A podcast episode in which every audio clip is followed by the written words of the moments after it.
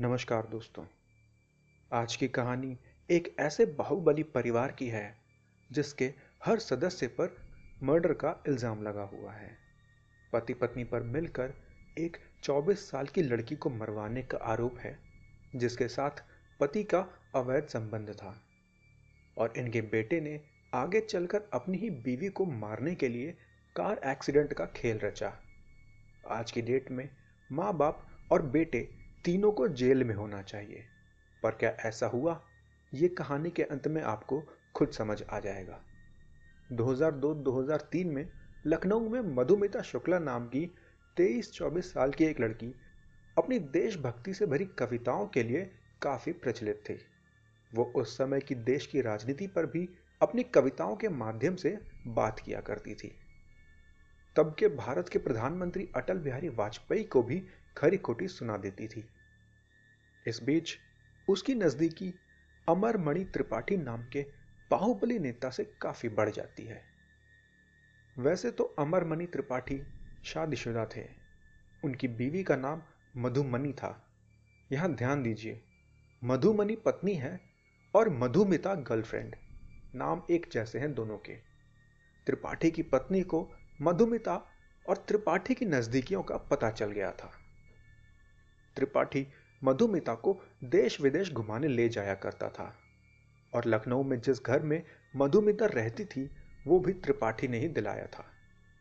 इस बीच मधुमिता दो बार प्रेग्नेंट भी हुई, पर दोनों बार त्रिपाठी के कहने पर बच्चा गिरा दिया गया। 2003 में मधुमिता तीसरी बार प्रेग्नेंट हुई, पर इस बार वो एबॉर्शन के लिए रेडी ना हुई। ये बात त्रिपाठी और उसकी बीवी दोनों जानते थे। त्रिपाठी उस समय यूपी की मायावती की सरकार में मिनिस्टर था। त्रिपाठी कभी भी एक पार्टी से नहीं जुड़ा रहा। वो निर्दलीय, यानी कि इंडिपेंडेंट चुनाव लड़ता था और जिस पार्टी की सरकार बनने वाली होती, उसमें घुस जाता था। वो सरकार बनवाने के लिए मदद करता और मिनिस्टर बन जाता। बीजेपी के जब राजनाथ सिंह मुख्यमंत्री थे तब भी त्रिपाठी मंत्री। उसके बाद, जब समाजवादी पार्टी से मुलायम सिंह यादव मुख्यमंत्री बने, तब भी वो मिनिस्टर। फिर जब मायावती मुख्यमंत्री बनी, तब भी त्रिपाठी मंत्री।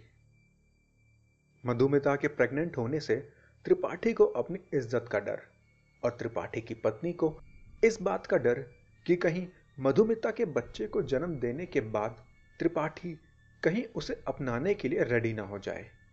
9 मई 2003 को लखनऊ की पेपर मिल कॉलोनी के मधुमिता के घर में सुबह सुबह दो शूटर उसे गोली मारकर भाग जाते हैं। मधुमिता का नौकर उस समय घर में ही था। दोनों शूटर त्रिपाठी के करीबी थे और मधुमिता की भी उनसे जान पहचान थी। इसलिए नौकर ने उन दोनों को पहले भी कई बार देखा था और उनके नाम जानता था। डेड बॉडी का जब पोस्टमार्टम हुआ, तब पता चला कि मधुमिता सात महीने की गर्भवती थी। बाद में डीएनए टेस्ट में यह बच्चा अमनमणि त्रिपाठी का ही साबित हुआ। सारे सबूत अमरमणि त्रिपाठी के खिलाफ थे, पर पुलिस उससे पूछताछ भी ना कर रही थी। लखनऊ और दिल्ली की मीडिया के थ्रू जब यह केस जनता तक पहुँचा तो उनमें बहुत गुस्सा भर गया।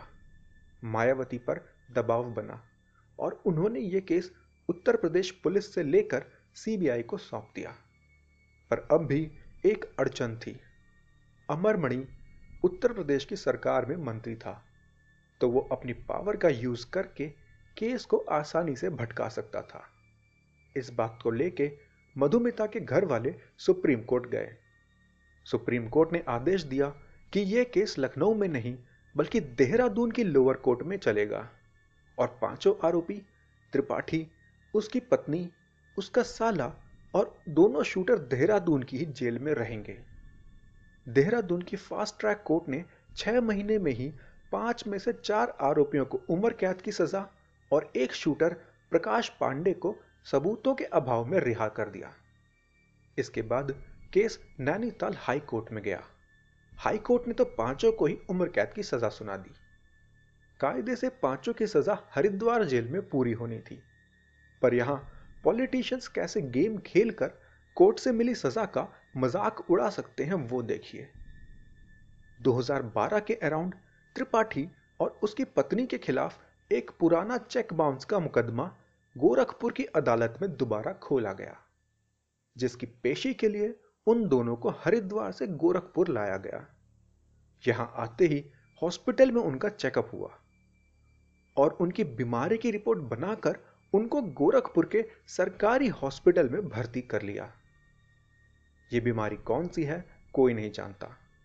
पर पिछले कई सालों से दोनों पति पत्नी उस हॉस्पिटल में मौज कर रहे हैं।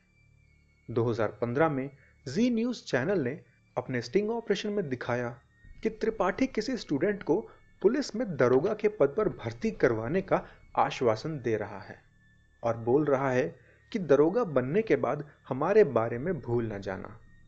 स्टिंग ऑपरेशन में साफ़ साफ़ दिख रहा था कि त्रिपाठी और उसकी पत्नी हॉस्पिटल में आराम की ज़िंदगी बिता रहे हैं। 2007 में त्रिपाठी ने जेल से ही विधानसभा का चुनाव लड़ा और जीत भी गया। 2007 के बाद हाई कोर्ट का फैसला आया जिसमें उसे उम्र कैद की सजा मिली। इसलिए वो 2012 के यूपी विधानसभा चुनाव में नहीं लड़ सका। 2012 में अखिलेश यादव की पार्टी ने त्रिपाठी के बेटे को त्रिपाठी की पुरानी सीट से लड़वाया, पर वो चार परसेंट के मामूली वोटों के अंतर से हार गया। अमरमणि त्रिपाठी के बेटे का नाम है अमन मणि त्रिपाठी। अब बात बेटे अमन मणि त्रिपाठी के क्राइम की। अमन मणि त्रिपाठी की शादी दिल्ली की रहने वाली सारा सिंह से हुई। सारा सिंह के पिताजी एस के रघुवंशी यूपी स्टेट डिपार्टमेंट में सचिव थे और उनकी दोस्ती अमरमणि त्रिपाठी से तब हुई जब वो स्टेट की सरकार में मंत्री था।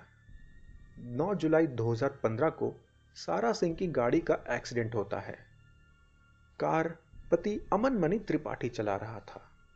एक्सीडेंट इतना भयंकर था कि सारा सिंह की डेड बॉडी तक जल गई। पर अमन मणि त्रिपाठी को कुछ ना हुआ। अमन मणि तब अखिलेश की पार्टी में ही था। फिर से स्टेट की पुलिस पर जाँच सही से नहीं करने का आरोप लगा। आखिर में दबाव के चलते अखिलेश यादव ने जाँच सीबीआई को सौंप दी। सीबीआई इन्वेस्टिगेशन में यह मामला हत्या का निकला। सीबीआई ने चार्जशीट में लिखा कि अमन मणि त्रिपाठी और सारा सिंह लखनऊ से दिल्ली अपनी कार में जा रहे थे।